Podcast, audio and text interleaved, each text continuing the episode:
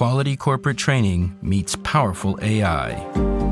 Docebo is the world's first generative AI learning platform. You can customize the learning experience and create content in seconds. Learn more at docebo.com. September 25, 1983, Moscow, Soviet Union. It's Sunday, and Lieutenant Colonel Stanislav Petrov is relaxing with his family. The phone rings. He answers. His face goes sullen. He just says, Very well, I'm on my way. Then he looks towards his wife. A colleague is sick. I'll need to take on his night shift. He puts on his uniform. He kisses his two children. He has no idea that that very same night, he'll make a choice that will save their lives, and perhaps the lives of everyone else on Earth. Petrov works in a bunker a hundred kilometers from the city. He has a very delicate task to never take his eyes off the screens connected to OKO, a system of satellites with the function of detecting the launch of atomic warheads from the USA. We're at the start of the 80s. The facade of the Soviet Union has already started to crack. The new American president, Ronald Reagan, is well aware of this, and he started to double down on the pressure. The Cold War is at the serious risk of heating up. From a certain point of view, Petrov's job and that of his colleagues in the bunker is quite boring. Fortunately, nothing ever happens. Until that day in September. At 14 minutes past midnight, terror appears on the screen. The satellite system has just detected a missile launched from an American base and directed to Soviet territory. The protocols are clear. The Kremlin needs to be contacted immediately. However, Petrov keeps his head on. Why would the United States attack with just one nuclear warhead? The lieutenant colonel knows the unwritten rule of the Cold War. As soon as one of the superpowers crosses the red line and launches a nuclear attack, the response of the other must be immediate.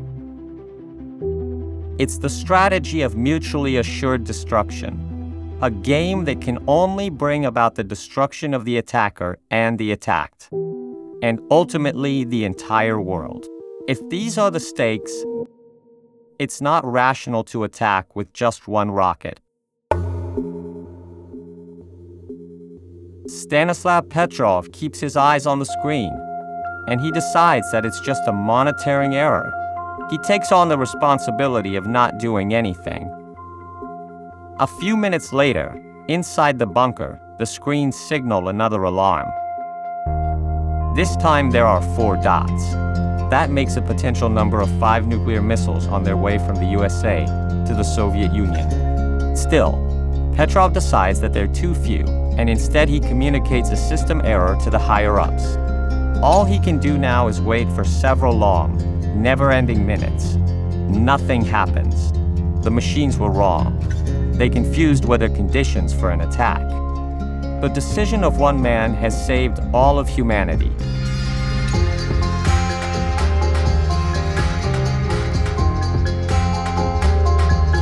I am Guido Brera, and you're listening to Black Box, The Hidden Side of Finance, a podcast by Chora Media, sponsored by Docebo.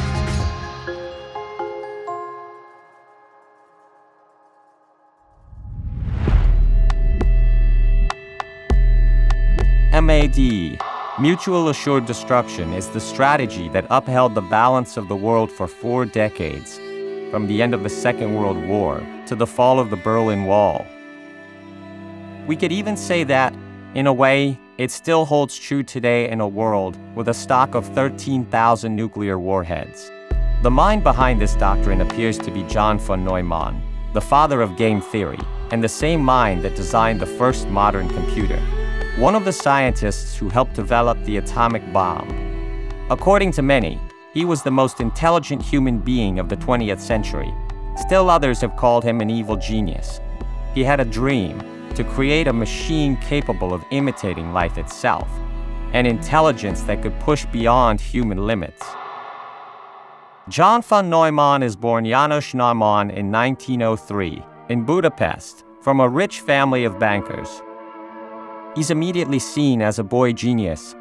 By the age of 10, He can already speak six languages, but the language that attracts him the most is mathematics, the language behind the book of life.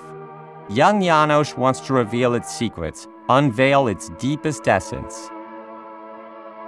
The strength of great narratives from myth to the classics of literature always lies in their universality. In other words, these stories always talk about our world today. Von Neumann's life will only last 53 years, yet it has that same strength.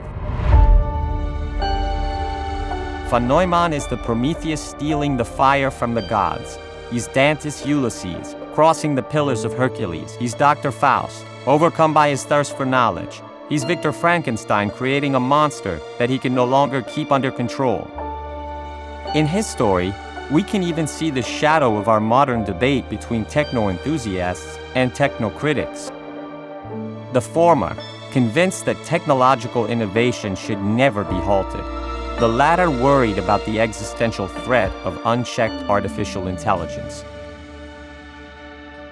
At the age of 22, Neumann graduates in chemical engineering. But he also studies mathematics at the same time and at the age of 25, he receives his doctorate in Germany, where he's moved. He's changed his name to Johann, and he studies abstract problems, such as quantum mechanics, and he formulates his game theory, which he'll publish in 1928. In the meantime, Adolf Hitler is plotting to come to power. Neumann is Jewish, and he knows that danger is brewing, so in 1933, he moves to the United States and starts teaching at Princeton. He changes his name again and becomes John. His interests widen even more, and he starts to focus on applied physics, meteorology, and economic theory. About 10 years later, John von Neumann is brought to New Mexico, in a place that doesn't appear on any map. It looks just like a little town. In reality, it's the home of the Manhattan Project, here, the greatest minds of the United States have been collected in secret, and not only. Giants of science such as Oppenheimer, Fermi, Feynman. They have one precise goal to build an atomic bomb before Nazi Germany does, which apparently already has advanced plans in that regard. In those labs, John becomes famous for his astounding calculating skills as well as for his cutting wit. He spends a lot of time in front of a few giant machines, as if hypnotized. These are calculators, and they're required for the intricate operations necessary for the nuclear reactions. But they also have a limitation. They don't have a modifiable program, what we would call today a software. For every change of the expression that needs to be calculated, the machine itself needs to be modified in all its giant mass of wires, circuits, and gears. And this is a job that can take several people several hours. John has one of his most striking inspirations. He thinks to integrate a programmable memory in those machines, creating in this way a new computerized architecture that from that moment on will take his name.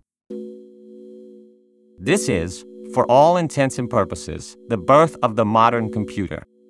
On the 30th of June 1945, he shares his idea in a paper. 37 days later, on the 6th of August, a B 29 American plane drops the atomic bomb on Hiroshima. John von Neumann suggests the commanders of the army to have the bomb explode at 580 meters from the ground in order to multiply the effects of the blast. He's done his calculations, and his calculations are correct.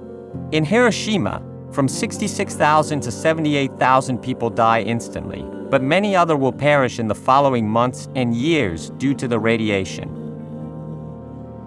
These are the tremendously concrete results of a series of abstract calculations.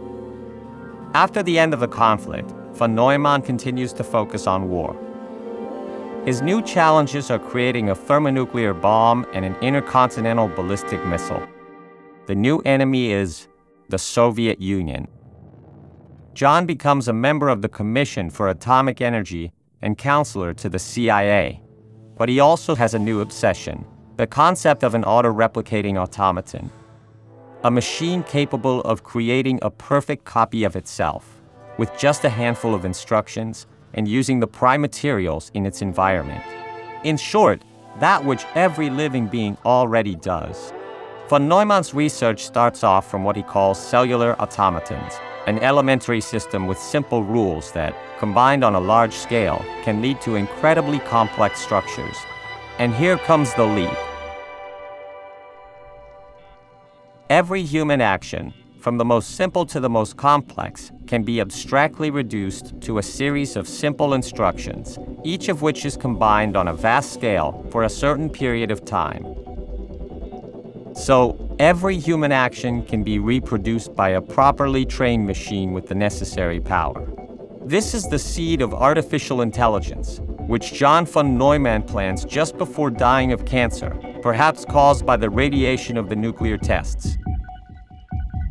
Theory and practice, games and wars, calculations and lies, instructions and responsibility. Let's play an abstract game ourselves. Let's go back to 1983, in that bunker near Moscow. Let's imagine that Stanislav Petrov isn't in front of those satellite screens, but there's his colleague instead. He's taken his medicine and gone to work. Let's imagine that his colleague is a stickler to protocol, instructions, and procedures. What would have happened? Let's go even further. Let's imagine that there's no human at all in front of those screens. Let's just imagine that all the signals are elaborated and broadcast by machines. Machines that talk to other machines, and that take decisions on the base of predefined instructions, of decisional algorithms. Choices such as that of a nuclear counterstrike. What would happen? The answer to these questions is essential to our present and our immediate future and it's far from an abstract game.